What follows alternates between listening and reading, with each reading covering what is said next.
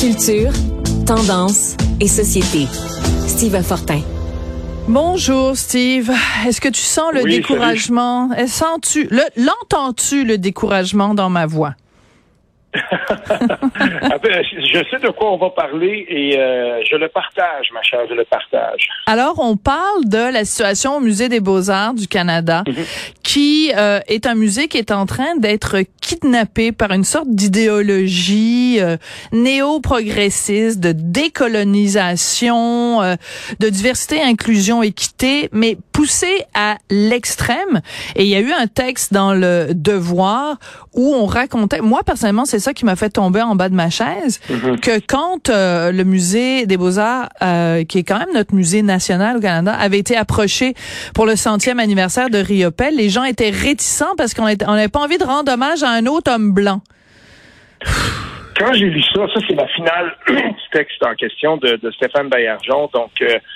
on y dit là-dedans là, que la grande rétrospective qui sera consacrée, parce que ça va avoir lieu, à l'automne 2023. Donc, il y a un grand collectionneur, deux grands collectionneurs, Pierre Lassonde et Philippe Lafort, qui ont confié à Radio-Canada que l'idée de présenter un autre hommage à un homme blanc n'attirait pas la direction qui a finalement appuyé bien mollement la chose. Mais franchement, on parle de Jean-Paul Riopelle. Ce qui est en train de se passer là-bas, là, et le texte de Baillargeon le place de manière brillante, mais on en a aussi parlé à d'autres antennes et ici, il y a eu des entrevues qui ont été faites, mais pas par les principales intéressés qui, dans leur tour d'ivoire, ont décidé de ne pas parler et de ne pas répondre de ça. Mais pourtant, c'est important de voir ce qui s'en vient là, parce que en gros, là, ce qui est en train de se passer, puis Baillargeon le dit bien d'entrée de jeu dans son texte, la révolution diversitaire est engagée au Musée national des beaux-arts du Canada, des têtes roulent, des tensions qui gonflent. Mais il rappelle aussi que ça a lieu à Radio-Canada, CBC, bibliothèque, parti politique, l'espace public, la toponymie, partout.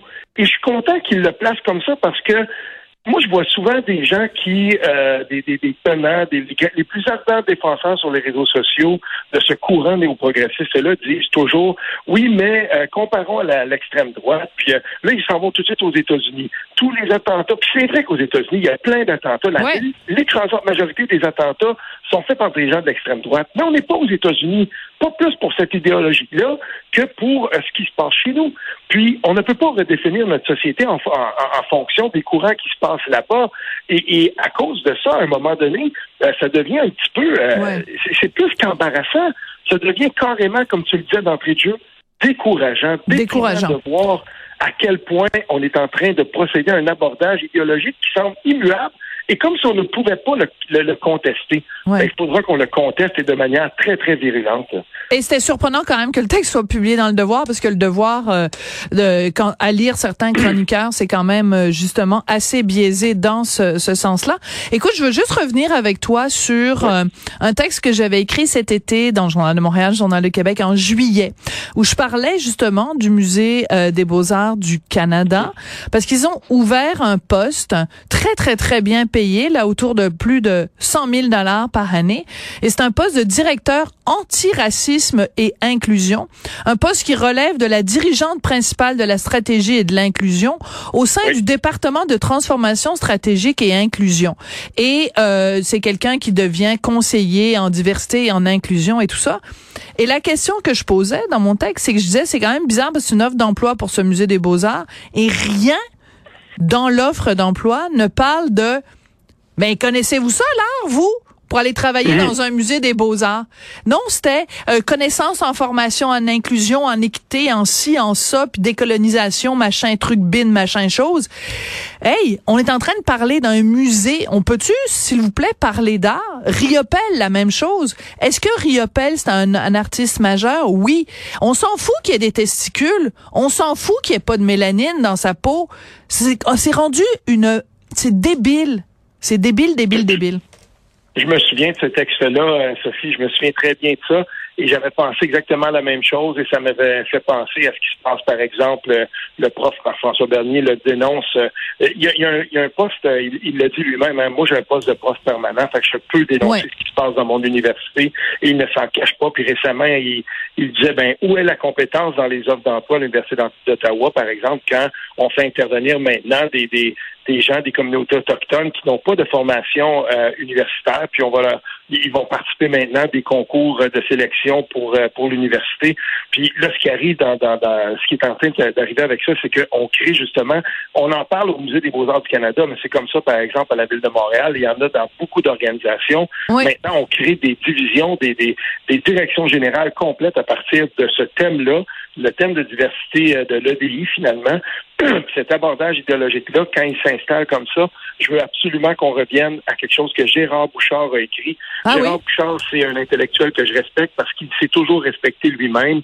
Et quand c'était le temps de parler, par exemple, du projet de loi de la Charte des valeurs à l'époque, le projet de loi 60, ou, par exemple, en ce moment, le projet de loi, la loi 21, mais par rapport au courant néoprogressiste, il a écrit ceci dans Le Devoir il y a un petit bout de temps. Un nouveau courant d'idées prend de l'ampleur au Québec. Il s'agit d'une pensée radicale de gauche d'allégeance wokiste qui assimile notre passé à une vaste entreprise colonialiste et raciste. Puis plus loin, il dit les Québécois sont en quelque sorte sommés de se redéfinir en profondeur leur mémoire et leur identité en fonction de courants américains, de nations et de notions colonialistes américaines. Puis on s'attaque comme ça, finalement, par une manière de penser au sud des États-Unis, au sud de chez nous, aux États-Unis. Oui, oui. Il faudrait qu'on redéfinisse nos propres rapports à notre histoire nationale et à notre nationalisme nous-mêmes. Ça ne tient pas la route. Et je suis content de voir que Gérard Bouchard l'avait dénoncé dans ces mots-là. C'est surprenant, en effet.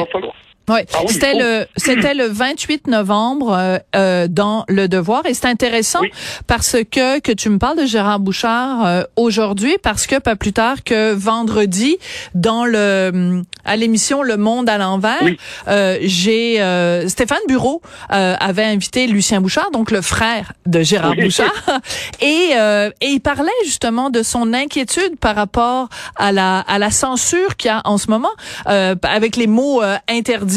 On peut peut-être en écouter un tout petit extrait. Je n'avais pas du tout prévu tirer là, fait que écoutons juste un tout petit bout de Lucien Bouchard. C'est peut-être mon âge, là, mais je vois des choses qui n'ont pas de bon sens. Par exemple, dans certaines organisations, les journalistes se fassent montrer un dictionnaire de mots à ne pas prononcer. C'est de la censure. Alors, il compare ça à l'époque où la religion censurait des mots, la religion censurait des livres. Donc, tu mets Lucien Bouchard qui dénonce ça, Gérard Bouchard qui dénonce ça, de plus en plus de gens dans les médias dénoncent ça. À quel moment on va se réveiller? Ben, moi, je pense que on va arriver bientôt à un point de rupture parce que ce qui se passe au Musée des beaux-arts du Canada, quand même, là, il faut le dire, là, c'est le syndicat qui représente le 4/5e des employés qui sont là. À une autre trentaine, j'ai entendu quand même quelqu'un du syndicat qui disait, ben écoute, il y a littéralement un climat d'inquisition. Il y a des gens qui voudraient dénoncer, mais qui ne le font pas. Mais ça va prendre justement plus de gens en position qui sont positionnés pour être capables de dénoncer. Je parlais du prof Bernier, mais il n'est pas le seul. Oui. Ça va en prendre d'autres, des gens comme ça, à un moment donné, qui vont se dresser puis qui vont dire, ben à l'Université d'Ottawa, notre recteur, ça n'a pas d'allure ce qu'il fait. Ça prend ça, mais ça va prendre ça dans des organismes aussi comme le Musée des beaux-arts du Canada, parce que la fonction de ce musée-là, quand même, il faut pas l'oublier, c'est le vaisseau amiral de toute la muséologie au Canada. Puis si ça commence là, ben ça va percoler jusque chez nous. Tu as tout à fait raison, Steve. Alors, je tiens quand même à signaler pour les lecteurs du Journal de Montréal et du Journal de Québec, rien de tout ça n'est une surprise, parce que des gens comme Joseph Facal, comme Denise Bombardier, comme Mathieu Boc-Côté, comme moi, comme Richard, ben ça fait des années qu'on le dit, et ben tout d'un coup, quand c'est écrit dans Le Devoir, évidemment, certaines personnes le prennent au sérieux, mais je pense que c'est important de souligner que ça fait longtemps qu'on en parle. Merci beaucoup, Steve. Oui, salut.